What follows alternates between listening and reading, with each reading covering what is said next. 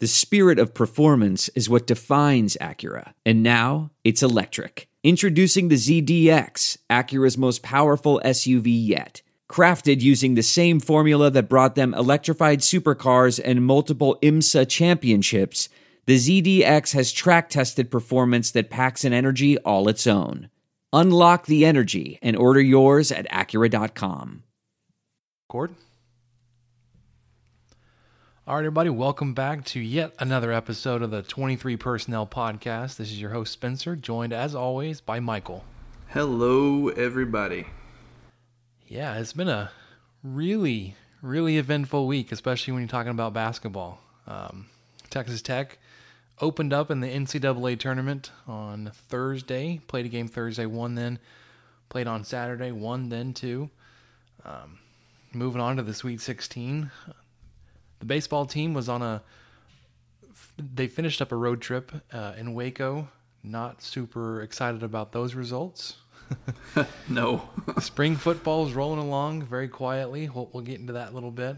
Um, of course, we, we asked you guys for some questions. Got a couple good ones, and we'll finish up with what we learned this week. But first off, um, since the last time we recorded, Michael and I actually got together for lunch one day, and if you follow us on Twitter, you'll know that we went and tried out the the new barbecue place here in Lubbock, Max Barbecue. Uh, Michael, I want to get your your initial thoughts and reactions to, to that that lunch. Hey, I was uh, I was pretty impressed. I went with the green chili mac and cheese as my side, and for my entree, I went with the good old sliced brisket sandwich. And what they did was they used the fatty and or cringe-inducing moist part of the brisket, and oh, I, that was that was totally fine with me because I'm I'm good with that. And uh, it was three almost half-inch slabs of brisket that they cut and put on a sourdough bun, which was really sweet and tasty. And um, I I mean overall I was pretty impressed, especially because I this may get some people to give me backlash, but I do I do like Rudy's uh, for the most part. I know that Rudy's is you know it's kind of the fast food of acceptable barbecue, but that's fine with me. And I had a brisket sandwich on Saturday from Rudy's, and the one from Max was much better. Um, Rudy's barbecue, their brisket that day was really thinly sliced, like extra thin it was extra lean. It was extra dry. Um, so all the extras. All the extras you don't want. So after having that, I realized, man, maybe this Max sandwich was even better than I thought it was. What, what were what were your impressions? Well, it was all right. Um, if you guys remember from last week, we are talking about food takes that that we have that necessarily aren't held by others around us. My my food that I don't like that everybody seems to really uh, really enjoy are the green chilies. It seems like every side there at Max was filled with green chilies. Yeah, I was in heaven, man. It was great.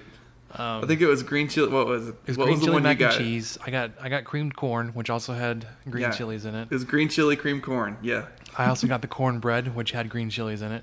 Of course that, not. That one course. though was the green chilies were not as present. Um, it's actually really good. The creamed corn, surprisingly, even with the green chilies, was really good. Uh, I got barbecue beans or baked beans. I'm not sure how they labeled it. Not really a do over on that one. But my meats, I got the jalapeno cheddar sausage and I got the sliced brisket. Um, of course, if you're going to try a barbecue place, you got to get brisket. I think my slices were a little too thick. Um, they were difficult to cut, which is kind of surprising. The sausage was all, all right. I just had an overall meh uh, experience with Max. It was all yeah, right. The, uh, Spencer was very nice and let me sample a piece of the sausage, and it was it was pretty much just kind of like a Hillshire Farm thing. Which no knock on Hillshire Farm, it has its time and place, but yeah, I, I was I'm, expecting a little more. It wasn't bad. Um, but for for the hype and for the price, I was like, there are other places in, here in town that I would have rather gone to and spent that money. Um, they did have two distinct barbecue sauces there. Uh, one was a more of a mild kind of sweet. One was a little spicy, and I think it was a vinegar base. Um, I I actually enjoyed the sauce more on the sausage than the brisket. Um, I'm I'm would consider myself more of a purist and really don't think you should put or that good good barbecue needs sauce. Um, it was it was good. I, I just Yeah. like it was a compliment to the the sausage, but I don't think sauce would have helped that brisket. well, I, I tend to agree on the on the sauce. If if I get any, I always get it on the side. Except in this case, for or not just this case, in all cases, when I get a barbecue sandwich, I nine times out of ten put barbecue sauce and pickles on it. Well, you almost That's you almost need to because the bread is so dry. Even with a, a good moist barbecue, like that bread's gonna soak it up, and you're still gonna get a mouthful of sand, essentially. yeah, so that's really the only time I'm, you know, actively just pouring a bunch of sauce on on any bit of barbecue. Um, you know, sauce and sausage is kind of that's that's not a common thing, Spencer. I don't think a lot of No. people put that- sauce all with sausage. The the other thing that you know, if we're talking about foods that typically don't need sauce, is a good steak. Um, Yep. We actually cooked steak this weekend. Didn't have sauce, but it was so good. It was like it doesn't need it. However, having said that, let me say that I am a huge fan of A1, and I will even I like even really really good steaks. I will have a little bit of A1 on it because I'm such a big fan of A1. Not that the steak needs it, but because I like A1 so much. Man, I used to be there. I finally I, I kicked the habit, and it's a it's a tough habit. Because well, no, no, no, I'm not. Hey, I'm not arguing against you, um, but A1 is delicious, and I was always the first. I think Whataburger has that A1 thick and hearty. Whenever they bring it back, I'm in the drive-through. Uh-huh. Um, anytime there's an A1 thing going on, I'm all about it. And growing up, we didn't eat steak very much because. Um, no, no one in my family thought anything less than well done was uh, not going to kill you. So And a well done steak is just ruined meat. So right, I should and throw so that out there. so that was that was where I started uh, experimenting with different sauces. Oh gosh, this is terrible. I used to have I used to have ketchup with steaks I, I've heard of people a doing child. that. I've never tried a- it. Probably a Um, high schooler because I didn't know any better because we were being fed well done steaks and you need something to get it down and you got ketchup and then someone introduced me to A1. I was like, "Oh, I'm sold. This is great. This is so much better." And then finally someone introduced me to a steak that was medium and medium rare and I thought, "Oh, okay." It's, You don't actually need This is how it's sauce on a supposed good to be. Yeah. yeah. This is this is this is much better. Yeah, so Samantha and I went to uh, Las Brisas uh, about a month or two ago. I actually sat next to Cliff Kingsbury, and he had a, a, a couple of guys there from his staff.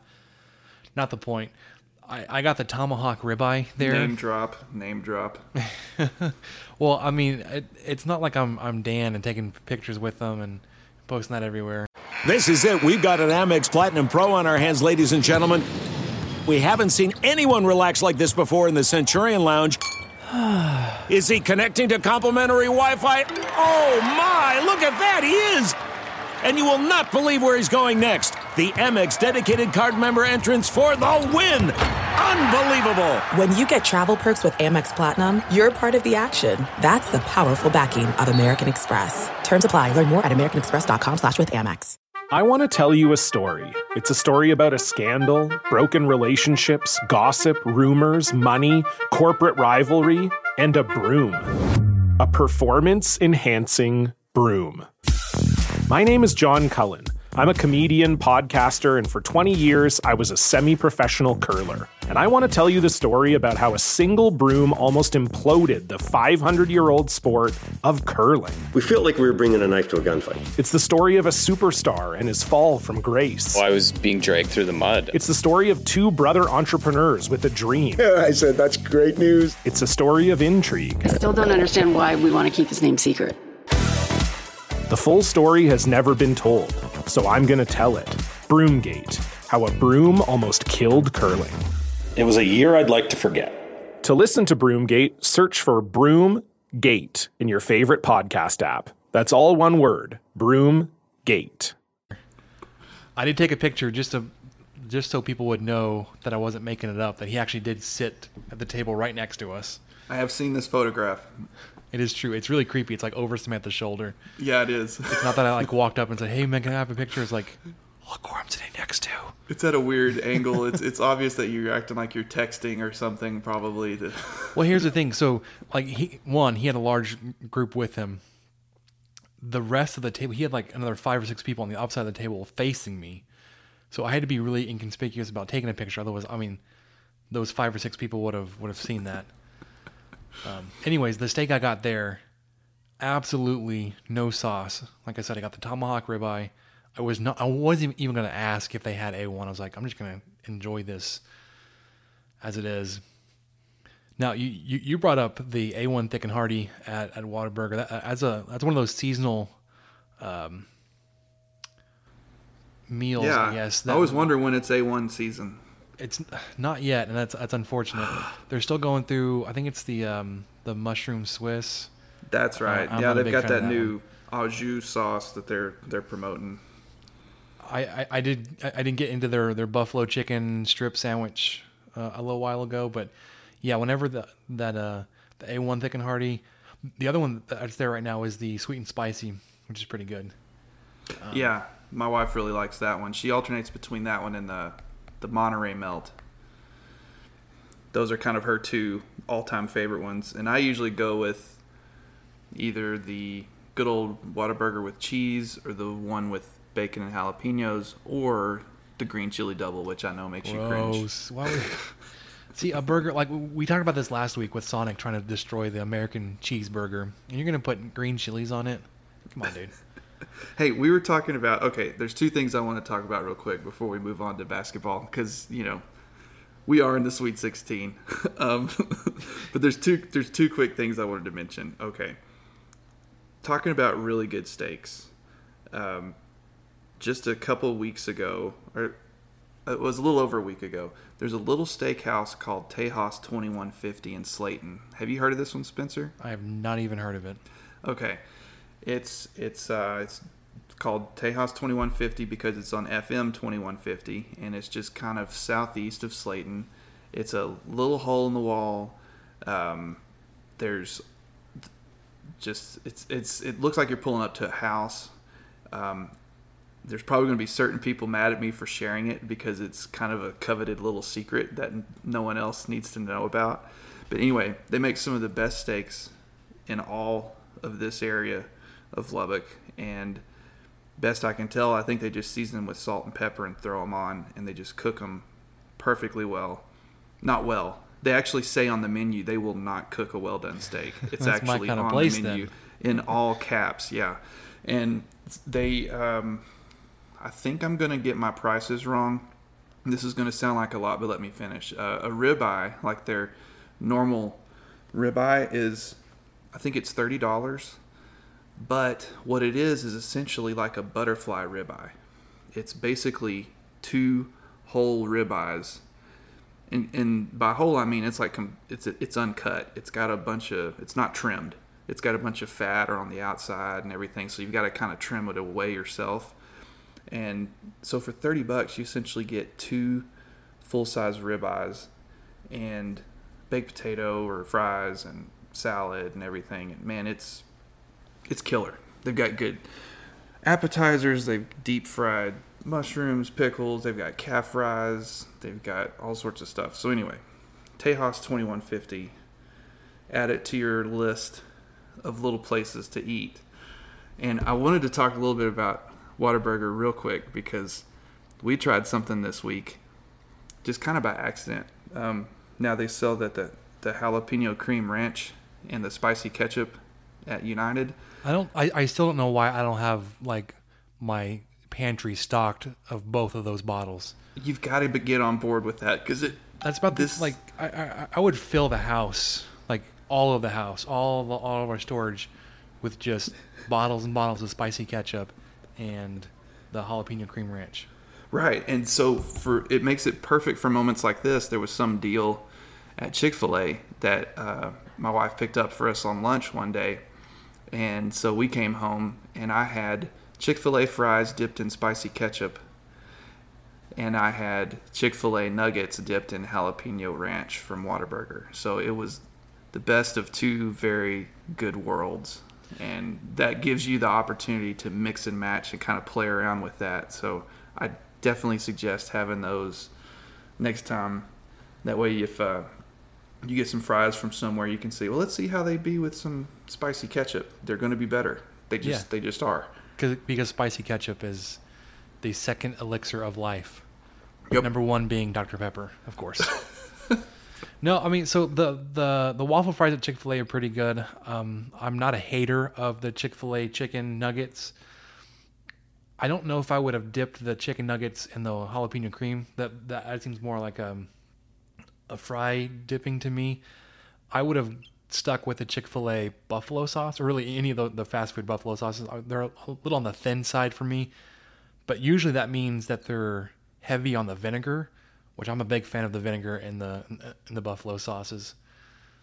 But yeah, that's that's not a bad combination though. I- I mean, if you're gonna have spicy ketchup and the jalapeno ranch on anything, you're probably not gonna have a bad bad lunch. When it comes to Chick Fil A, I really just like the Chick Fil A sauce. And that, That's, that's, like my the go-to for them, or the Texas mayonnaise Pete's. Yeah, I think it is. I think that's kind of what it is. It's a almost almost like a honey mustard, but not really. Oh, that's right. Yeah, it's more, more like the honey mustard barbecue. Yeah, it's all right. Probably just like It's lost just half of our, right. our, our listeners. Well, I mean, at, at least I didn't like offend Whataburger. I mean, I don't know if, if, if I could do that. I would like disown myself. Well, they're basically a corporate sponsor of Texas Tech athletics at this point, so we've got to Yeah. stay on their good side. I, I was I was gonna bring that up um, when you were talking about Whataburger. I don't think anybody. I I, I mean I, I don't know how organic and and um, yeah, just or- organic this is, but I don't think anybody else is getting the attention from a national, not national, but like a, a large regional restaurant chain that Texas Tech is getting from Whataburger. I mean, their their social media accounts are congratulating Chris Beard and the Texas Tech social media channels directly. Um, you know, I, they I, ate I it. They ate it after the Florida game. Yeah, I don't know if he's if Whataburger is some kind of sponsor where they're kind of paying for all this name dropping. Chris Beard seems transparent and genuine enough that it wouldn't have felt this right this long if they were paying for it. Yeah, because he was. Uh, I bet if, if it's one of those. uh, If we did some forensics, we could probably go back and kind of go back to when he really started mentioning Whataburger, and I know it was. Oh, the first time I remember him saying something about it was maybe January, and I'm almost certain now that just because Tech's getting more exposure and um, people are paying more attention to his interviews and his press conferences and stuff that I'm sure that that wasn't the first time. So I I think it's it's as a, as organic as it can get, but it does seem to get inserted in the conversation a lot more. But to be fair, people are asking him, so he's being asked about it. And it's you can always bring a Whataburger. I mean, it's always it's always a good thing to. So That's what the- we've talked about for the last 15 minutes. So yeah. The the thing that, that makes me think it's not that that it is organic is if if he had been if Whataburger was paying for this, it would have started back in September. Um, because as as a corporate sponsor, like my organization is a corporate sponsor of Texas Tech Athletics, we had to sign those contracts back over the summer. So if this was going to be a Whataburger sponsored deal, they would have had to sign off on this back in June or July. No, Not- and it wouldn't, it wouldn't have just just- been coming up in January. It would have started November. Yeah, they're just uh, um, benefiting. They're just benefiting from a guy's actual just love of love of the Texas staple. And why not? When you got a team doing as well as as Texas Tech, let's go ahead and just jump right in. That's the best segue I I could probably come up with. Yeah, that works for me. They played uh, this past week Thursday against Stephen F. Austin. Unfortunately for me, I was out of town. I had to stream it um, on the iPad. Uh, I didn't get to watch all of it. the The parts I did be able, I was I was able to watch. It was kind of distracted, so I wasn't able to to really dive into that game. Um, Texas Tech does end up with a ten point win, I believe Yep, seventy to sixty. And they were a 11 point favorite, so right right where they were expected to be. Um, Just took them a while to get there. Yeah, it's that's that's what one of the things I was noticing real early on. I was watching it. It was it just seemed kind of closer than I was expecting. And those last few minutes, the lead ballooned to ten, and then it was just it just felt like it was over. So, Michael, were you able to watch the whole game? Because like I, I, I wasn't able to, but that doesn't mean you weren't. I was able to watch uh, pretty much the whole thing. The the guys just really started out slow. Um, they just seemed. You don't want to say they seemed lost because that's just such a cop out to say that, but they they didn't seem as focused. Uh, and Stephen F. Austin, they came out of the gate. They were ready to play instantly, and it showed. So you know, Tech never they never really had the lead until they had it off and on, but they they would keep showing it. I think uh, with only about five or seven minutes left in the game, Tech had only led maybe two minutes of the whole game. Um, you know, Stephen F. Austin would be up by seven, and Tech would make a run and get within one, and then SFA, sure enough, would make another one, and it just kept that just kept happening. And um, of course, one of the instances that that happened was within the first few minutes of the game. I think the score was 15 to 14, and we have to bring up the dunk. The dunk. This is just it. I'm, I'm coining it. We've just got to call it that. Um, Zhaire Smith, who is credited with the 44 inch vertical, who I believe has a 46 or 7 inch vertical during game time. It's got to be higher than that because it might be close to 50. I don't know. Well, the adrenaline vertical kicks in, man. The, the other thing, I, I saw this on Twitter from Micah Awe, who was a linebacker for Tech a couple years ago. I guess at his pro day, he he notched a 45 and a half inch vertical. It's like Zhaire Smith's got to be putting up 55 then. Oh, I could believe that. I would believe it. so he did a. Okay, people have argued a little bit on it, whether it was a 180 or a 360, but it. We'll get to that in a sec. But Keenan Evans just tossed it his direction from behind the three point line, and Zhaire caught it in midair and he did a 180 from that point and dunked it. Do you think it was a 180 or a 360, Spencer? I've got I've got some good reasoning on on what I think. Well, okay. It was 180 until he dunked the ball, but he finished the 360 before he landed. So agreed. When he went up into the air, he was facing Keenan Evans. Mostly went up, caught the ball, turned you know 180 degrees, dunked it, but on his way back down, turned back around. So he he completed the 360, but I think at least half of it was done before the dunk. Right. So I I'm with you, and that was exactly what I was going to have people who wanted to argue go back and look because his feet land almost the exact same place that he took off from, which was his heels are you know, uh, pointed towards the baseline.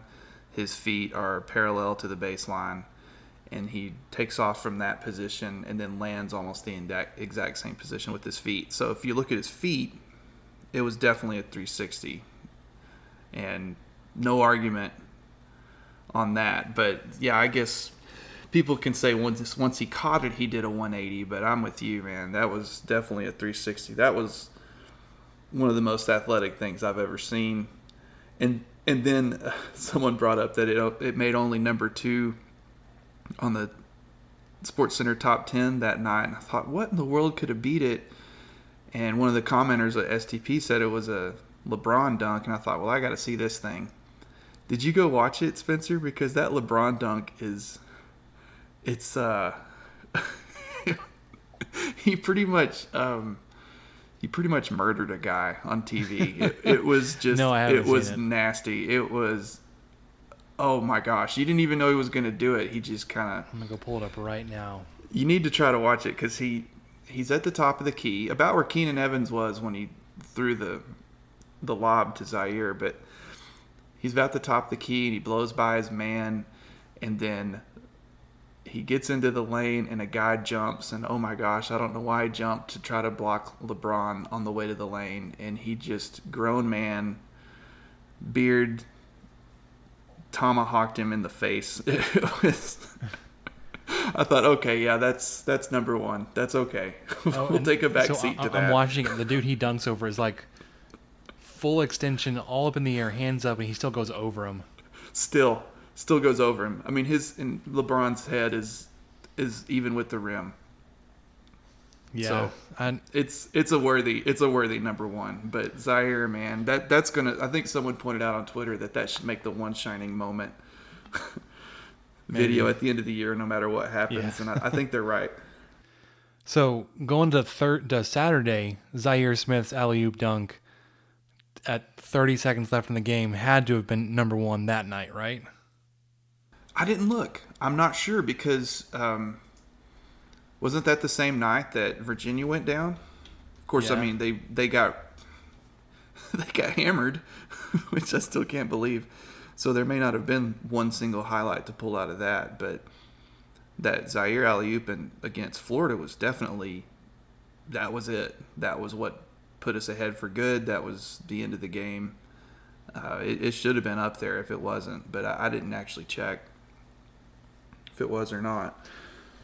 So that obviously sealed the game for Tech. It was an unbelievable play that Chris Beard had called and, and, and orchestrated coming out of a timeout, I think it was. Yep, Um, it sure was. unbelievable. I, I mean, the fans there just completely erupted when Zhaire Smith dunked. Um, so I, I want to go through a couple of my favorite parts of that dunk. One being that Keenan Evans absolutely amputated this poor dude's legs at the at the three point lane. Like his his legs just like they were gone. Like he no longer has ankles. He may not have feet anymore. Like he almost went into a split. It was he got tripped up so bad.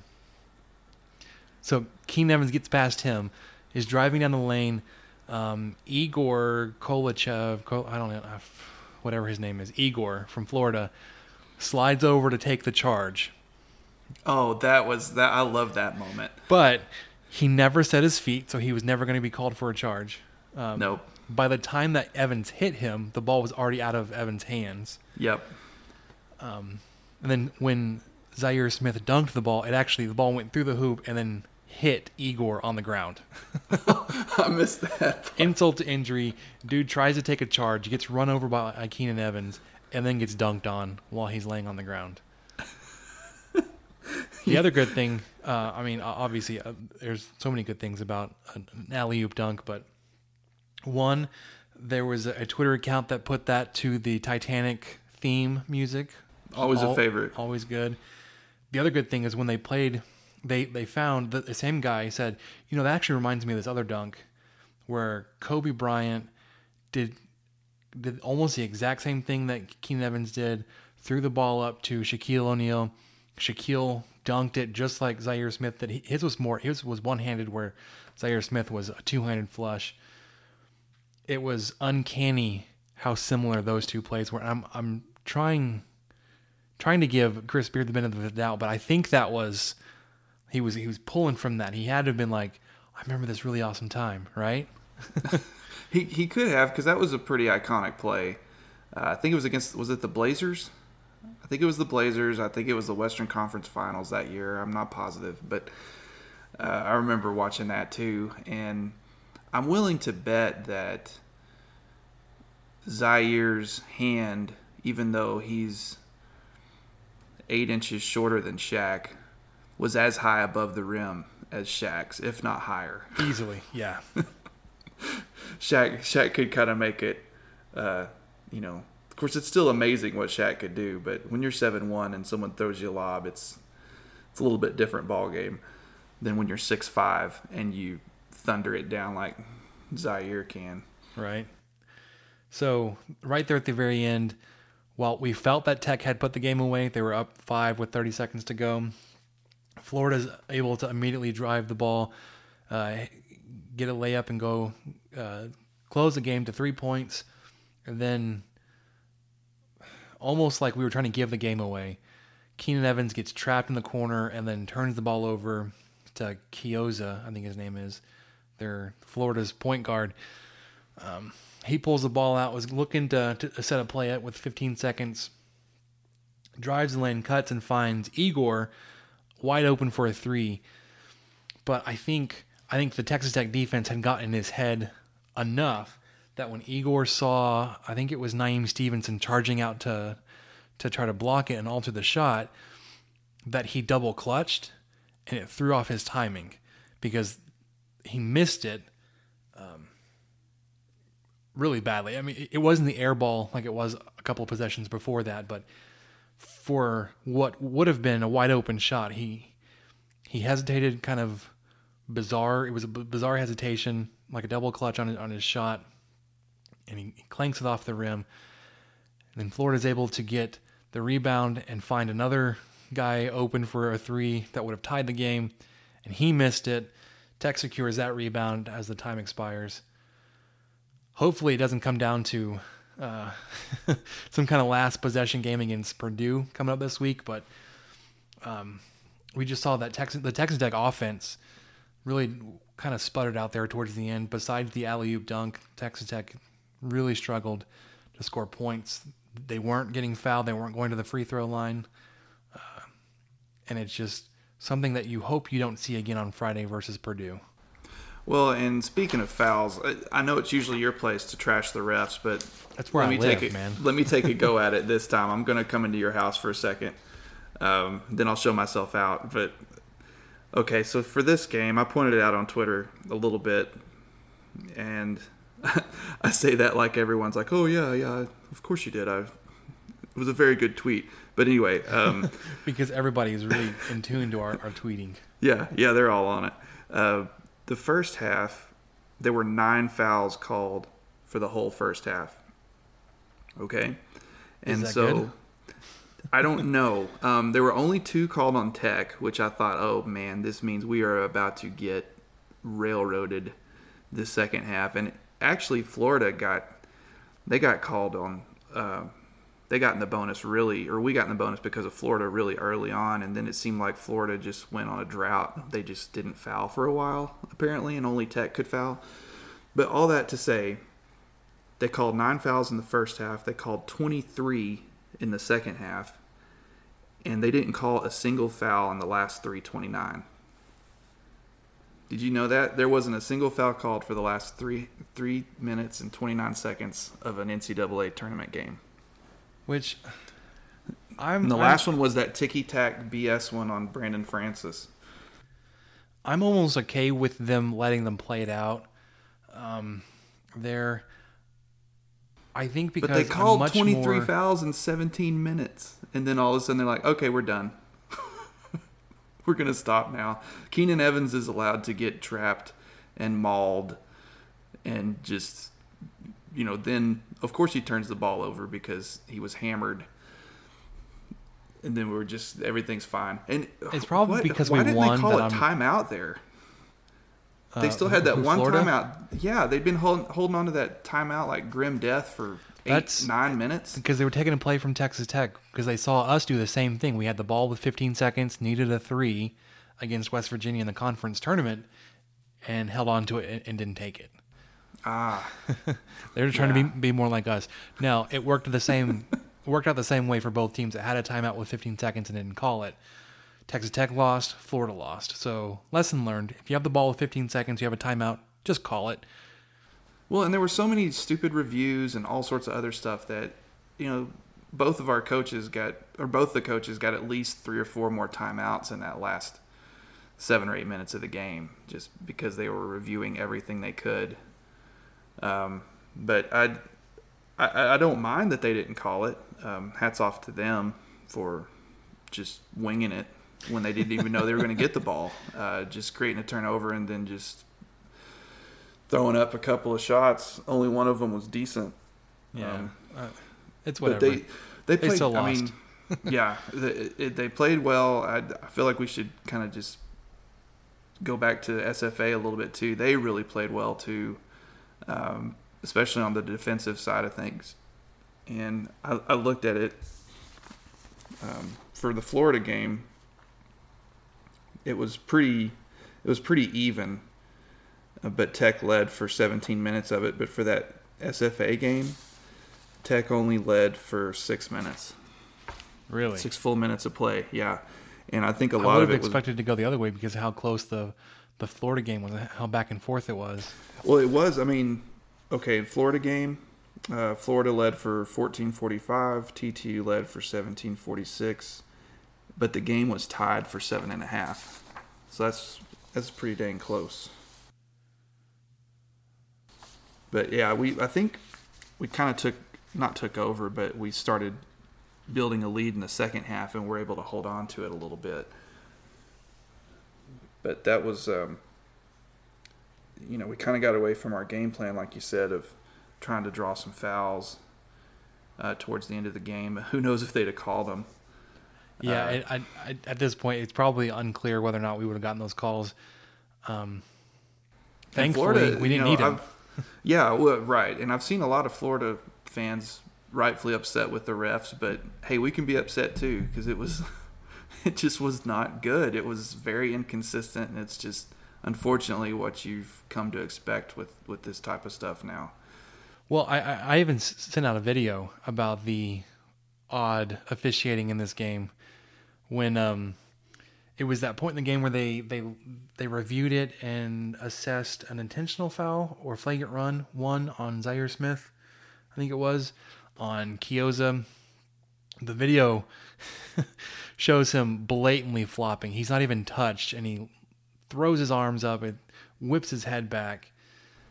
Yep. Um, I, I mean, I here's the thing: the referees went back and reviewed the play. I think at that point, if you see that somebody a player is doing that when there is no contact, that one there should not be a foul against Zhaire Smith, but there actually should be a foul against Chiozza. He's actually trying to manipulate the game and get a call in his favor when he wasn't touched. Well, didn't Chiozza have? He played with four fouls for what, like, eighteen minutes or something?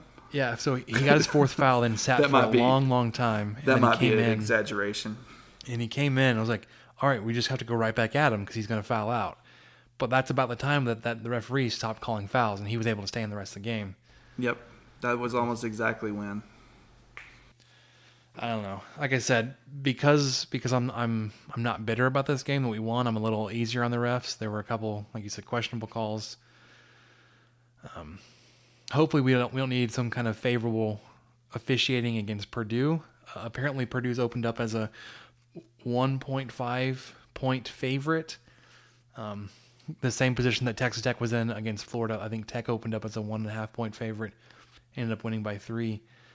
Um, I guess the big question is with Purdue is how you match up against their size. They've got a couple of players that are seven feet two inches or or taller. Yes, Which yeah, are just- Haarms is seven three, I think. Yeah, these are just gigantic men. The silver lining there is, I, I guess, it's a silver lining. It's kind of unfortunate for them. Their senior Haas, which is an epic name for a, a, a man of his size. Um, unfortunately, in, in, their last game, he broke. Oh no, not not in Purdue's last game. The game before that, their first round game, broke his elbow on a rebound where he, he went to the the, the court. Um, tried to come back for the second game to play with a broken elbow, but I guess his brace wasn't approved by the referees. Um, it's Yeah. unclear whether or not he was like the Purdue staff was going to let him uh, actually play in the game. I actually read a, an article from like the Purdue side. It had, had videos of him warming up and the shots he took using both hands, he was like grimacing in pain every time he moved. The majority of his warm ups was actually one handed. I was like, there's no way he's going to play one handed. Yeah, I, I don't think so either. And to read, I, I read an ESPN article about him. Size 22 shoes, by the way. Gosh. I read an ESPN article about him that pretty much said the same thing you did. That uh, even if he had been cleared to play, and the reason he wasn't was because the the brace he had on was a rigid brace, almost Which I you would, would imagine want for almost like, a broken bone, right? You, like you'd want a rigid cast. You would, but you wouldn't want it on a seven foot two guy's elbow if you're Well, going to play no. against him. No, My I- gosh, just I meant- I hand meant- the man a sledgehammer. In terms of, of like his health and well being, he would want a a rigid cast to make sure his elbow is stabilized and Oh, I would think so too. Yeah, that it made sense there, but the NCAA stepped in and like, hey, we, you know, that's we don't allow that. And right, I, actually went back and read, read those regulations. It seems like unless it's a like a soft, flexible, or like a, some kind of soft foam, that he wouldn't be allowed to play in a cast. Um, and I don't think you can actually, you should put a player in that position to be trying to play with a malleable or w- w- whatever the term was, flexible cast like that with a broken bone, especially in a joint. Right. Well, and their and their coach even said the same thing that you were saying was even if he if Haas had been cleared, there that doesn't mean he would have played or seen any action at all. Uh, the coach is also very concerned. Okay, sure, he can maybe he can get some movement back and he can get going again, but unless he can make a free throw, there's no reason to even have him out there because all you got to do is just foul him and then he'll brick two free throws shooting them one handed and you get the ball back until they figure that out and pull him out. So I was like, oh, hey, Coach Beard. Uh, if Haas gets in there, have a you know have someone get in there and just hang on his forearm it's until the they blow the whistle. Yeah, yeah, hack a Haas. Um, so yeah, so he, he's a senior, probably won't play against Texas Tech this weekend, Friday night. Um, so he's listed at seven feet two inches tall, 290 pounds. That's just a very large human being. Yeah. Unfortunately for Texas Tech, Haas's backup is a guy named Haarms, another name with H double A. He's got this epic and viral hair going on. Everybody's watching videos of him fixing his hair as he's playing the game, like he's about to do, uh, you know, about to defend a shot, and he fixes his hair, or he's about to going down the floor on offense. He's fixing his hair. He doesn't just fix it; he runs his fingers through it. It's it's an eloquent move. It it's it's too much for on the field. It's like, dude, if you're gonna be doing that, just just cut your hair. anyway, so, so he's a freshman. He's listed at seven feet three inches tall, but he's only 250 pounds. A paltry 250. Yeah. Um, the that's that's your small big there, man. That's yeah. crazy that that's your small big man. S- silver lining there, I guess, is that he's only a freshman and not the senior like Haas is. Right. So, if you're worried about size, I mean, yeah, Haas won't play, but Haarms is even bigger. Kind of like the Mo Bamba. You got to figure out a way to not let him affect shots that he's not actually touching. Yeah, uh, you know, just get in your head a little bit. I I think Tech has a chance against these guys, uh, especially on the offensive side. Um, on their guards, I think a lot of their guards, there, there's several of them that are below six feet. So I think we've got some size there, but when it comes to the lane, it's going to be Haarms is going to be uh, a force to be reckoned with, even though he is pretty green. Um, you know, maybe he'll, maybe that greenness will get him in foul trouble because that's the only game he started all year. I think was was on Sunday, so he he may get into a little bit of foul trouble. May start trying to do a little too much, and they have to pull him out. But uh, yeah, it it does sting or not sting, but it, it it's never as fun to play a team without one of their best players. So. Um, you know, we joke about, or I joked about him using his cast as a sledgehammer, but I doubt he would. So, you know, hopefully Haas can um, get going again. Maybe not after, not until at least uh, Friday's over. But I hope his elbow doesn't hurt any chances for him to get in the pros or anything like that or play professionally. So I'm looking at a, a, a summary and matchup prediction of the game from a, a betting house, whatever you want to call it. Um, basically saying without Haas and sh- seeing that Purdue needed every minute of their game against Butler to to ride it out, that Texas Tech and their their size over Butler and then having to push, you know, Haarms even farther. That even though Purdue is favored, that they've picked a, a Texas Tech six point win, which I could definitely Ooh. be down for. Yeah, I could live with that. Um, they they say that unfortunately that you know that they're Purdue is a one and a half point favorite. Seventy at at the point of the article, seventy four percent have picked Purdue to cover the spread, which would mean obviously they're going to win by greater than two points. Um, and the over under that line of, of the game would be 137 and a half with 60% picking the over. So let's see, that's 138 divided by 2. This is not good for, what's that, 79? Sounds right to Plus me. 2. no, 69. There you go. Even better. So 71, 67. I don't know. I'm, I'm not, It's not, nice, very good at this it's a nice uh, number. Um, you would think if, if you're holding Purdue to 70 points that you have a good shot. Now, you know, you only scored 69 points in the last game. You only scored 70 points in your first game. Um, I think you're going to have to figure out a way for your offense to be better than 70 points to advance to the Elite Eight, especially against a, a higher rated seeded, a higher seeded team in Purdue. Hopefully, you're not relying on late free throws to, to help you over the overcome. Ooh. Yeah, we should touch on that because last game, uh, as a team, it's one of those things that kind of gets thrown to the wayside because you win. But we were 50% from the line. We only shot 7 for 14. And we weren't really all that good against Florida either. No, and the thing with Florida was I mean, we were you didn't shoot a 16. ton, but Well, we were 16 for 24. okay, you did sh- which is which is right. That's 67%, but that's inflated a little bit because Evans made 10 of those. So we were actually 6 for 14. Evans went 10 for 10. So hmm. as the rest of the team was like at 40%. So uh, that's actually So kind of step touch on up, one fellas. of the on, on one of the listener questions we got regarding, or, you know, going back to Keenan Evans. This is from T Bomb 15. He says, "How does Keenan Evans turn it on in the second half like he does, and why don't we see it the entire game?" I don't know why you don't see it the entire game. Um, the second half, I think, is just a tribute to his skill and leadership that Texas Tech can lean on him to score as many points as needed, and he's going to deliver. Well, I think um, that the Florida game was kind of a good example of him turning it on, or, or not just waiting. And I don't want to say he's waiting, but the Florida game was a little bit more balanced because he had eight points in the first half. And then, let me see, what did he finish with? He finished with 22. So that's a little bit more balanced. It was 8 and Um, 14. Yeah.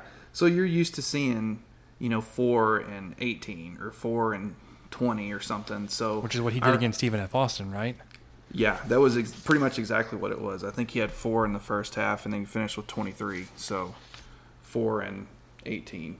Or oh my gosh, this is good. This is good pod. Yeah. The, the, the other the other thing I, I think helps Keenan Evans is his conditioning and being able to wear down and still blow past people late in the games. Whereas I think with fresh legs, he's more on even playing ground or even even ground. Um, but the conditioning is there where later in the games he's still able to to make the move and, and, and get past people. That's a good thought. He may be just kind of biding time for some other people to get a little winded. That's a that's a good that's a good way to look at it. I mean, I just know I remember watching against Florida. He was he was definitely more active in that first half, and I it kind of woke me up a little bit. Oh yeah, Keenan Evans, what's he up to? this is great. He's he's had he's you know I think he had a couple threes and maybe or at least one three and uh, a couple of great drives. I thought, hey man, maybe he'll maybe he'll get it going, and he kind of did. So um, then he just kept. Of course, he did better in the second half, like like he usually does. But that may be about as close as we're going to see. Um, you know, six eight point first half is going to be kind of the larger margin from him, and he just must be more comfortable, or maybe there's something about going into the locker room at halftime and kind of refocusing a little bit because you just come out and you start playing and you know what's going on and maybe there's some nerves that are no longer there because you already know what situation you're in you're already in the middle of it so you can And just maybe- kind of react And maybe he needs that pressure. Like he needs to know, I Yeah. need to score this many, or the other team is forcing me. Like we, we're going basket for basket. I need to keep doing this. Whereas in the first half, you're like, well, I've got a whole second half to deal with. I'm going to worry about that later. I don't know. That's a good good question. The other thing I, I want to bring up is this past game against Florida, Zhaire Smith very nearly had himself a triple double. Like, did he dude, really? Yeah, he was like a couple of assists away. He had like 20 points, like quietly 20 points. You're like, dude, Zhaire Smith. Yeah, he made some big threes too. He did early on, and um, of course all the the stuff down low with the blo- not the blocks, but the the dunks. There's been some smoke. I, I I didn't really want to bring it up last week. I'm not really comfortable bringing it up this week, but there's been some some chatter about Zhaire Smith possibly leaving Texas Tech after this year to pursue a professional career. Yeah, I, I keep hearing that too. I would, would hate to lose him, but like, good for him. Obviously, I would just like if he would stay at Texas Tech for two more years. Like it would just be an incredible run for him because I'm already worried about like how this team will rebound next year, losing Keenan Evans. Oh, uh, we just talked about how clutch he is and how much he means to this team. I think we would be able to bridge that gap a little bit better if Zhaire Smith was still on the team. So it's like it's so like too. the uh, Pat Mahomes leaving early for the draft. Like better for him to go ahead and go while his stock is still really hot, but like the team kind of needs you to stay. and yeah. where you fall on that, you know, that's a personal preference. I just hope that for a Texas Tech fan that he's able to to find it in him to stay, I guess. yeah, I mean, I'm going to hope for it too and not hold a bit of ill will against him if not. Uh, he's got a lot to think about, especially health. You know, anything can happen. If he plays for another year, he could uh, you know, anything could happen. I just don't even want to get into that much detail. But you you want to strike while the iron's hot. The, there's people claiming that he could be like a first round draft pick, and you're thinking, oh man, that'd be hard to that'd be hard to say no to that.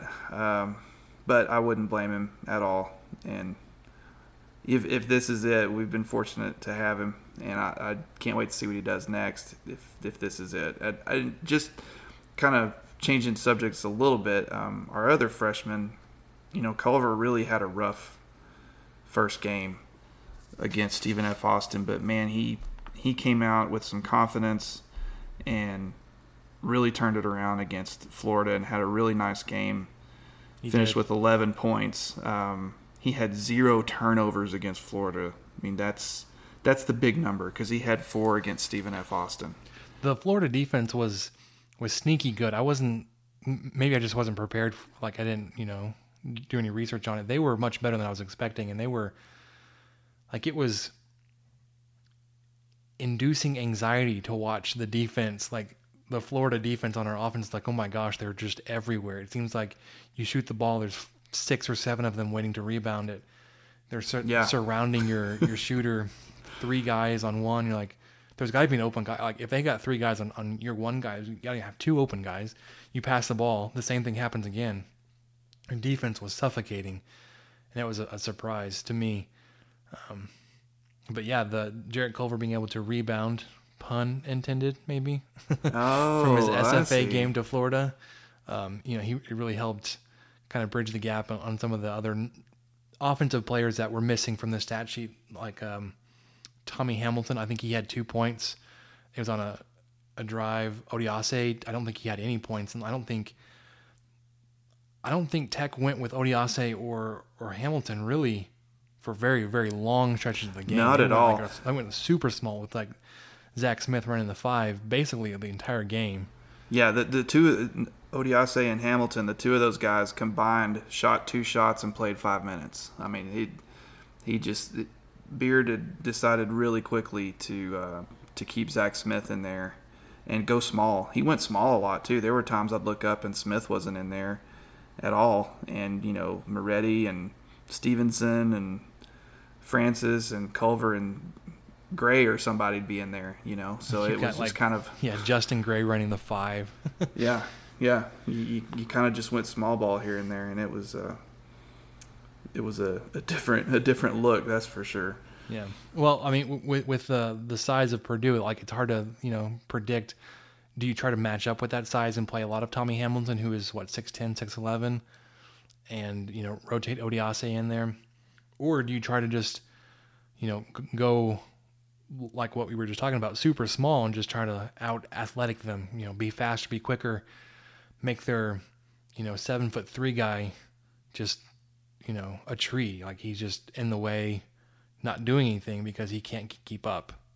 I'm kind of hoping that that's what they'll go with. I I think that's really played to their advantage in this tournament. I think they went to doing that in, against Stephen F. Austin too. Uh, I don't think Odiase played much there, or he. I definitely don't think he was in during the final stretch while they were um, making their run. So, yeah, he only had, he only played nine minutes and against Stephen F. Austin. So, I, I guess we'll see how it all turns out on Friday. I think the plan is for Michael and I to do a, a post game recording, then re- release it that night. Hopefully, be reviewing a a win over Purdue with Texas Tech heading to the Elite Eight. If not, we'll do a season wrap up and kind of enjoy and celebrate where this team has gone. Um, like I said, the plan is to to be preview, previewing a an Elite Eight matchup against the winner of West Virginia Villanova. Who personally, I'm kind of hoping for West Virginia to beat Villanova because I think me, I'm more confident facing West Virginia again than facing a new team in, in Villanova. Do you remember last week when I was talking about how I didn't want to face uh, West Virginia, and I didn't want to face Jevon Carter, and we were all like, "Hey, let's take a few steps back. Let's let's let's." and here uh, we are, know. like almost rooting for it. Like we want them. Yeah, to we're Villanova. one we're one game away from that being a possibility. What a what a couple of great. Uh, what a couple of great sports days we've had as Red yeah. Raider fans. But not as as as um, pickers of games. Like if if you have filled out a bracket, like my entire left side of the bracket is all red you know, thanks Virginia for losing. Thanks North Carolina for losing. Thanks Xavier for losing. Um, Tennessee. Who else on that? Loyola, side? Loyola winning. Um, there's like a Michigan over there that lost. Mich- yeah, or Michigan State maybe. No, Michigan, Michigan State's on the other side. They also lost to Syracuse, who was a play-in team. Yeah. My, if I was to have a bracket, I mean, I, I still do. Half of it is just it, it's toast. Like I had Virginia and North Carolina in the Final Four. Both of them are out. I've got Villanova on one side, which you know could be changed next time we talk. and then I think I've got Duke on that um, the other regional. But dude, okay, think, Cincinnati too. Think about they, this. They though. went down. Oh, that's right. Yes, Cincinnati there's still a possibility for the Big 12 to have three teams in the Final Four. Oh man. Well, what do we have? In, we have five in there now. We have four left. We have four left. We have, we have, yeah, we have Kansas State and the the bracket that should have had Virginia in it. Um, then Tech and West Virginia are in the same bracket, so one of them won't be making it to the Final Four. Sorry, Mountaineers, it's got to be you. Um, and then Kansas, who's kind of lasted a little bit longer than I thought they would. I honestly thought they were going to lose to Seton Hall when I was picking because they've always seemed to make an early exit. So, still a possibility of there being three Big 12 teams. Another possibility is having those three Big 12 teams and having A&M make it in. Uh, gonna have like a reunion, a Big 12 reunion tour. Yeah, see, this is one of those times where I would tout the Big 12 as a conference. This is where I would be, yeah, see, our conference is great. I, I would, it's an advantage to me, that's when I would start saying, yeah, see, we're really good at basketball. Our, our conference is good, as opposed to, um, uh, you know, I'm not over here rooting for Kansas to win or yeah, or it's, it's beneficial uh, Kansas to Tech. State to win. Really, I don't care if Kansas State wins, but I'm not rooting for them to. Yeah, it. I mean, yeah, I'm I'm, I'm with you. I'm not a big I'm selective. conference fan. Nah, I'm not going to root for anybody else, but. But it would be that, that said, it still would be cool. no, it would. It would be pretty cool. All right, we're almost an hour in. Just talked about basketball so far. Let's. We got two more sports to touch on really quickly. Baseball. I wouldn't say much. Um, they they finish up their their road trip of death, if you will, where they played at Kentucky, at Louisville, and then at Baylor. Uh, they went, what was it, three and five over that road trip. Really disappointing. You almost got swept by Baylor, um, who shouldn't be really competing in the, in the conference this year. I'm, I'm kind of I don't know. It's probably too soon to be saying that I'm worried. I think it may have been fatigue and just the last leg of the road trip that you got um, tangled up with Baylor there. Yeah, I, I don't want to overreact. Playing, right. It's two top 10 teams on the road. Um, and you go, what, 2 mm-hmm. of, you go 2 3 in that, in those five games. That's mm-hmm. not awful. But yeah, losing you were expecting Baylor, to come home and kind of rebound against Baylor, and that didn't happen. You lost two there. Yeah, and the second one, uh, I missed. You know, I actually got to watch just a little bit of the the second game, and Tech was up. I think either one to nothing or two to nothing, and I, I can't even tell you. I think it was the fourth inning, and I thought, hey, well, this is looking pretty good. And then I checked the score much later, and we ended up losing two to twelve. Yeah, holy well, cow! Th- there was a weird rain delay in there where like your, your pitcher, oh, like he oh, was oh, okay. rested long enough where he didn't go back out, so you had to like go to your bullpen really early because of the, the weather. But I mean, you, you still got rocked. So yeah. Ho- hopefully, Man. hopefully it's just you know it was just kind of like a long road trip. You can learn from that and move on.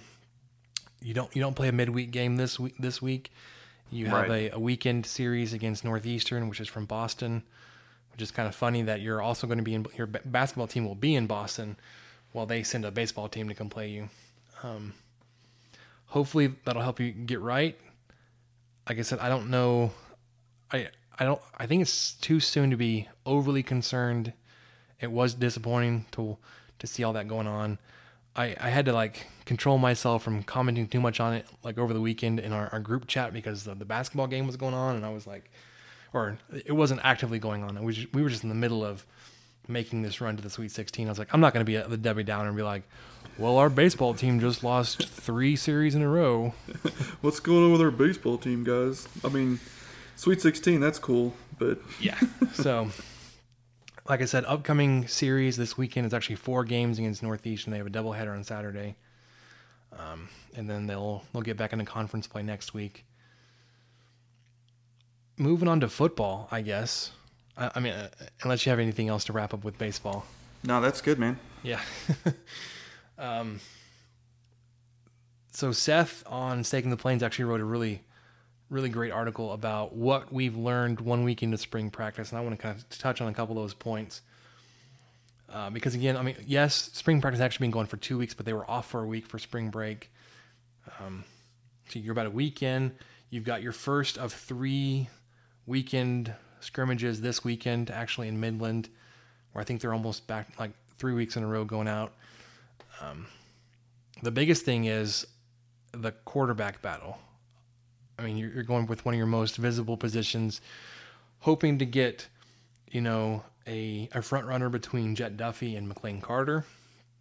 From what Seth said, that McLane Carter's issue is that he's been just turning the ball over a bunch. Uh, he's got the experience over Jett Duffey, um, but he's been dealing with protecting the ball. Jett Duffey, I think, is still trying to make up from that time he missed with the team. Um, you know, we see a lot of time, a lot of the videos from spring practice coming out. You know, you're seeing Jett Duffey running with the first team. I think more than anything, that's just to get him experience in those reps that he's been missing, more than saying that he's first on the depth chart right now maybe I'm wrong. I don't know.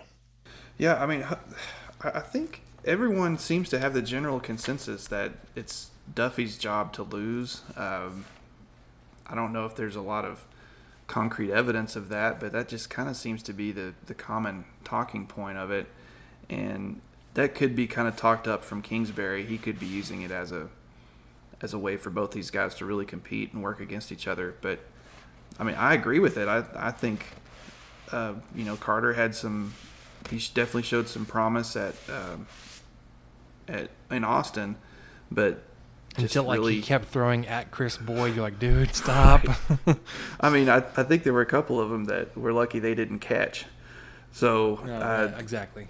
I, I, think uh, you know I, I don't know if that's fair for me to say. Well, it was enough of me to see. I, that's not really fair for me to say, and I'm glad I don't have to make the decision. But that's a valid point. Is um, if that's still a problem, um, then it may not be such an easy fix, and we'll just just kind of see, keep tabs on it. We'll see who he trots out there and see if it matters. He may alternate them starting, you know, quote unquote, starting the scrimmages. You know, I, I would definitely imagine that he's going to have Carter start one and Jett start another, and they're going to kind of go back and forth to where you'll keep everyone guessing, including the two of them. Yeah, one of the things I'm, I'm looking forward to is obviously being able to go watch one of these these uh, open practices in person. Hopefully, be able to catch the one in Lubbock. Michael would love to see you there. I should be able to make it. I think that's the. I'm not even well, sure. I think like I'll be date, able to make it. So, yeah, yeah. We I had it written down and now I can't find it. I'll look it up while you're if you've got some other something else to move on to. Um, just that like there were some questions that Seth raised with the inside receiver depth. Um, you got a couple of names that you would think are stepping up.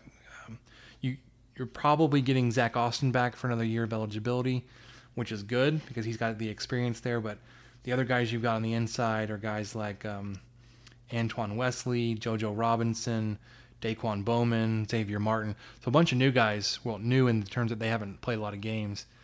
Um, with some skills that you think would would translate well into, into performing in this offense, but you just haven't had a, a lot of opportunity to see that.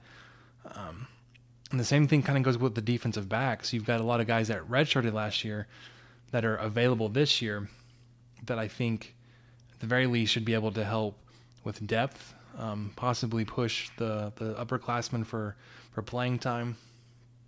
Um, another thing that we've seen is the, the, the two players from Skyline, the Skyline High School out of Dallas, that weren't with the team or weren't practicing with the team this past season. Da'Leon Ward and Joe Wallace are back on the roster. They're back practicing again. Um, you obviously need the, the depth there at running back with Da'Leon Ward. You know, you saw him do some good things as a freshman. Hopefully, he's got everything sorted out where he can be a contributing member of the football team. Joe Wallace, same kind of thing. He was he showed some flashes as a, as a freshman. Missed out last season, but I think his is more of an uphill battle about trying to break into the defensive line because there's just so much depth there, which is a great thing to say. Um, you know, you lost the one player um, I'm blanking on his name. This is awful. I'm probably not gonna be able to help you. The one defensive lineman that you're losing this year. Oh, uh, Mike. Mike Thomas, Big right. Mike. But then you get three or four guys off of redshirt, so like you're trading experience, you know, as a senior with more bodies this year. You're getting Nelson Mbanasor, um, Lonzel Gilmore should be back. Um, Houston Miller should be back off of injury. Joe Wallace, Nick McCann, all these guys should be able to to bolster the the defensive line where you're probably not going to be relying on one or two guys like you did last year with uh, Mike Thomas and Broderick Washington, but more of a defensive line by by committee where you're you're subbing in three or four guys at a time. Are, are there anything on this in the spring football that you're looking forward to, Mike? Michael, uh, excuse me. Hey, no, that's fine. I, people call me that too. It doesn't matter. Mikey. Um, Sometimes I'll get that too. There's a select few that that go that route. Um, no, I, I I don't really know enough of X's and O's to to really be concentrating on anything particularly. Um, I think I'm interested in how the wide receivers turn out. Uh, oh my gosh! Now I'm blanking on our uh, Vasher. I'm interested to see how he's going to progress and yeah, he seems to be the only. He's, if he's only... put on some weight a little bit or something, or just I, I, am interested in that.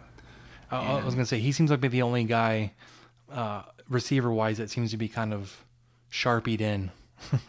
yeah, yeah. I mean, he's kind of a foregone conclusion, really. Everyone's. Oh yeah, that's probably a dig at the. Who was it? Seth, Seth Davis. Yeah. Seth Davis. That he's like Virginia the, Sharpie. yeah, And Yeah. that, so that, that a Twitter guy for UMBC did a fantastic job this past weekend, just being super salty. He did, man. Great personality online, and like I, I read a story that Dan shared with everybody. He started this weekend, the t- tournament weekend, I think with five thousand followers, and by the time they were eliminated from the tournament, had hundred and ten thousand followers.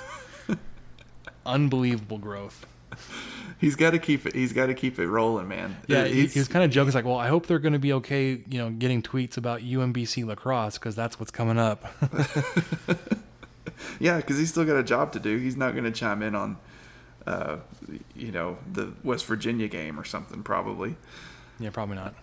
Um, oh, I did just want to say, okay, just the scrimmage schedule. I, I dug that up a second ago. Um, of course, there's Midland coming up this Saturday at one, and then we skip for Easter, which I guess is okay, and uh, go t- to Frisco on Saturday, April 7th at 3 p.m., and then the one here in Lubbock is at 6 p.m. on April 14th. So um, we've got those four weeks kind of penciled in with three scrimmages, and I think I saw something about there's. I think we've already talked about it, but there was some tailgate scene and stuff going on at the Midland scrimmage. That looks like a lot of fun this Saturday for you The- guys down in the Permian. They actually, because I I think the event was supposed to be Friday night. I think they postponed it because of the basketball game, which is really cool to see. Oh, well, I didn't even notice that, but yeah, it's it definitely says Saturday here, but that makes sense. Uh, you know, and let's um, should we should we harp on Kingsbury for uh, driving to Dallas and going to a basketball game instead of watching film and pouring over the X's and the O's with, Well, with if, if, Johns? if, if he's going to be spending his time, I'd rather like. I mean, he spent his time watching a successful coach have some postseason success. So I'm, I'm oh, okay you with worked that. it around. You worked it around that way. Dang it! I walked into that one. Okay. Um, there's actually a picture of, of Beard and Kingsbury uh, hugging after a, I think it's an F- SFA game. That was actually pre- pretty cool to see. But um, yeah, I, I I guess I'm okay with him going to that game. Yeah, yeah, I, I'll, I'll let it slide. there were some people that were kind of upset that he didn't have any tech gear on. It's like, oh, come on. he hardly ever Kingsbury. does. like e- even when he's like coaching at practice, he's he's not really wearing tech gear anymore. Um, yeah, he'll just he had on, he had on a black public. shirt. Yeah. So He's I, I. I think one of the things we're going to do, we're going to try to do, is is get more of the STP staff on once we get into spring football, especially after the scrimmages and the spring game. I know we did um, a Google Hangout. You know, I think it was three years ago now, where we almost all of us were on there. I, I think we're going to try to do a similar thing and bring bring in Seth, um, Brian. Both of those guys haven't been on on, on the show yet. Probably get Labar in there. Dan will be honeymooning from the basketball season, probably. He's got to wind down somehow and get ready for next season because it, it's going to be coming fast.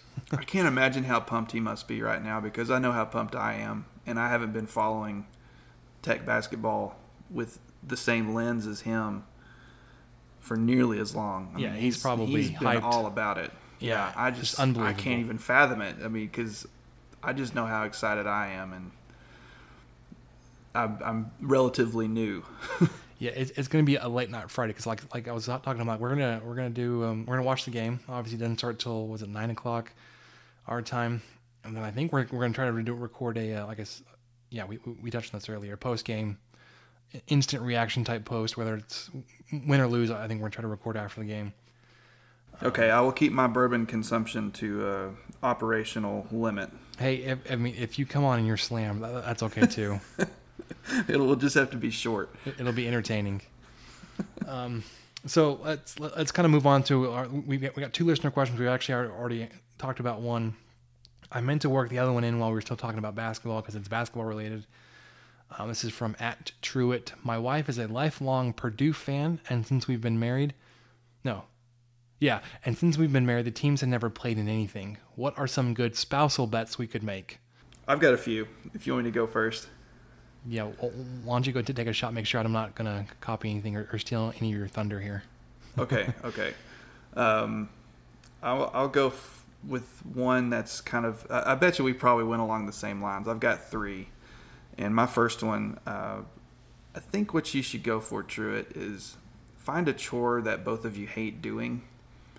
For example, the dishes. Yep. Or you, you know, you don't both have to hate the same chore. If one of you hates taking out the trash, one of you hates the dishes, then whoever wins gets to do does not have to do that chore for a week. The other person has to take care of that one. That's my first. That's my first suggestion. What do you got, Spencer? So yeah, I I think the biggest thing I was gonna do was like chores because that's the kind of the the mindset I'm in is we, we have got so much stuff to do around the house that I was like, yeah, I, I would definitely like if Samantha was a Purdue fan and I would like we were going against, I would like okay, if Purdue wins, I will I will do all the dishes or I will I will do all of the laundry because I mean right now honestly we split just about everything except for trash. That's more of a me job. Um, but I, I would take the full share instead of just splitting it with her. Right, right. You would you would have to do all of it.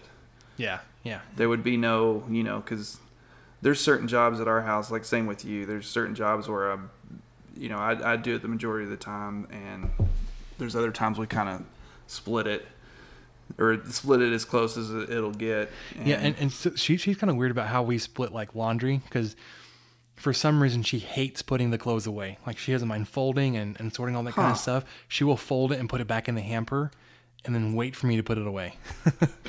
Which sometimes doesn't work. Like we'll just have like our clean clothes will be coming out of the, the, the hamper and our dirty clothes will just be in a pile because I don't ever get around to putting the clothes away.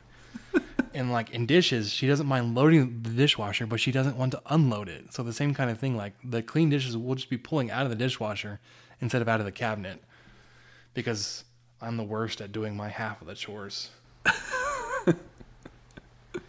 yeah, thing, yeah, we kind of we face similar things. The other thing I think, um, because Samantha and I we have such different taste in food, is I would make her go to restaurants of my choice. Oh, that's a nice one. Um, for you know a certain period of time, whether it's a week or you know a couple of date nights in a row, whatever. Like, no, it's gonna be my choice, and I'm gonna I'm not even gonna be like pretending to try to compromise and say, well, you like you don't like Italian, so we'll go to like Mexican. It's like, no, we're going to Italian, and you're gonna deal. that you will find something there, or we maybe will, it's just a salad. Or we'll, we'll stop by McDonald's on the way home, but I am eating this. That's a good one. That's a good one. Um, okay, another one I thought of was the good old social media route. Um, Ooh, yes, embarrassing on social media. Well, you know, and not not overly doing it, but where okay, let's just do this scenario. If Tech wins, then your wife would need to change her profile picture decked out in all tech gear with the guns up and leave it there until Tech is out of the tournament. I could be okay with So that, that one's kind of that one's kind of, you know, that one's lighthearted. It's not too crazy. I didn't want to get into like hazing scenario or something. But that there was that one, and then I had one last one. I'll go ahead and throw it out there. Um, just record a video of them singing the fight song with feeling. like just yes, and you, you know, y'all can talk about whether or not that would even be shared. I know. Um, I mean, not that I don't think I'd have this scenario with my wife, but if I did, and we made this bet, I think I would enjoy just having it on my phone, knowing it's there just and ammo. Just, for, yeah, and then just playing kind of blackmail to come up. Yeah, just playing it every now and then, or like if you ever win another argument, you're just sitting there on your phone, all of a sudden you hit play, and there's your wife singing the "Fight Raiders Fight." fight. Yes. you know, so I think I think that would be kind of my pick, and that could just be a fun joke between the two of you. You don't even have to blast that one out. Very nice, very nice.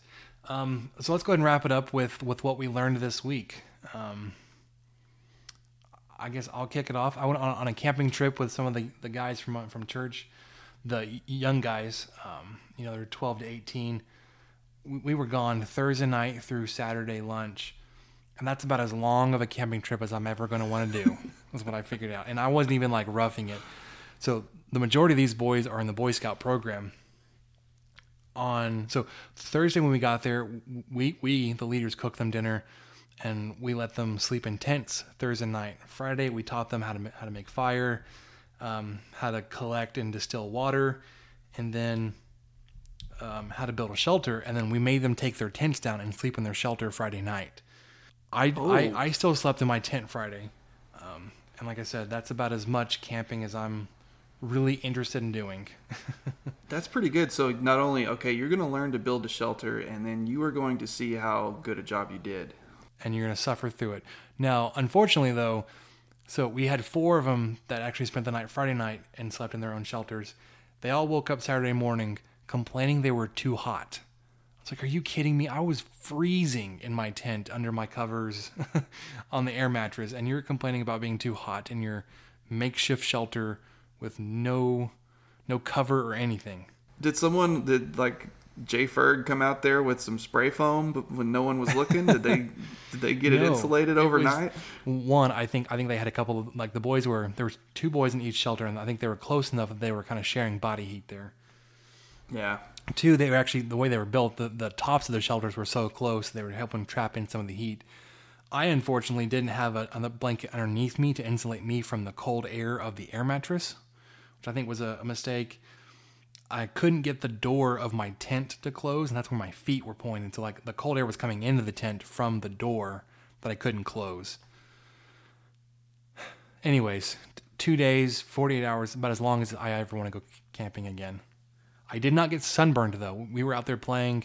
We were out, you know, outdoors for 48 hours. We played ultimate frisbee for like two hours on Friday. Did not get a sunburn, so that's that's a success.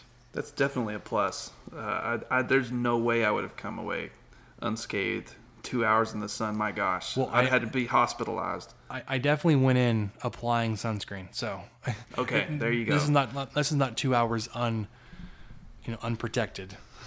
Okay. Uh, all right, I've got two thing, two quick things I learned this week. They're both music related.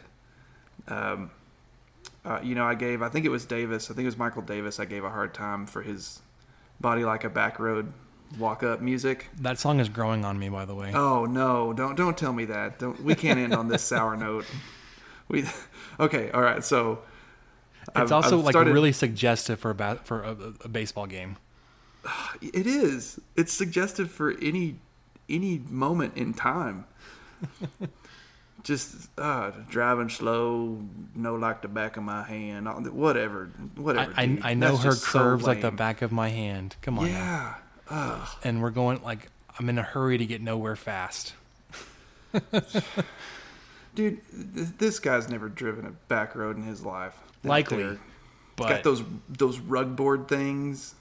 You're gonna get a flat. What are you gonna do? How, how cool are you gonna look when the road grader from the county came through and dug up all this crap and you get a flat on your sixty-five thousand dollar F three fifty? There's a little bit of salt there.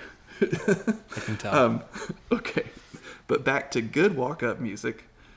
Uh, I just happened to catch part of the Louisville game on the radio, and Justin Levy. I'm not even sure if I'm saying it right, but he was a player for Louisville, and he used Nancy Sinatra's "These Boots Are Made for Walking." See, I'm not so sure that, that was the case. I, I think they played that right sure? after right after um right after a Louisville batter was walked. Man, maybe I looked too far into that. But anyway, I heard it on the radio But and that would I be heard funny, his though. name and I thought, okay, I hope that's I hope that's true. So even if it's not, I'm just gonna assume it is. And then the other music thing is, you know, did you you saw Titanic, right? Yeah. Okay, you know how the the uh, the violinists were playing "Nearer My God to Thee" as the ship went down and everything. I'm so uh, what's funny. I, I'm familiar with the song. I did not realize that's what they were playing at the time. But yeah, Well, I used to have the Titanic soundtrack as a kid because um, I liked I liked movie soundtracks. It Yeah, was easier to do homework and listen to instrumental music. But anyway, um, so my thought is that if the Boomer Sooner band was on the ship, they would be playing Boomer Sooner. Boomer Just to the Sooner, end. Boomer Sooner. Because that's the only thing they know how to play. Well, it wasn't just that, but immediately after losing in overtime to Rhode Island, guess what started? Boomer Sooner. I heard that. I was like, dude, Oh my like the game just ended and you lost, and you're playing Boomer Sooner. if they were on the asteroid with Bruce Willis at the end of Armageddon, they'd be playing Boomer Sooner as the bomb goes off. Boom! Oh my gosh! so that's what I learned. I think they would play that song in any and all scenarios, whether they make sense or not.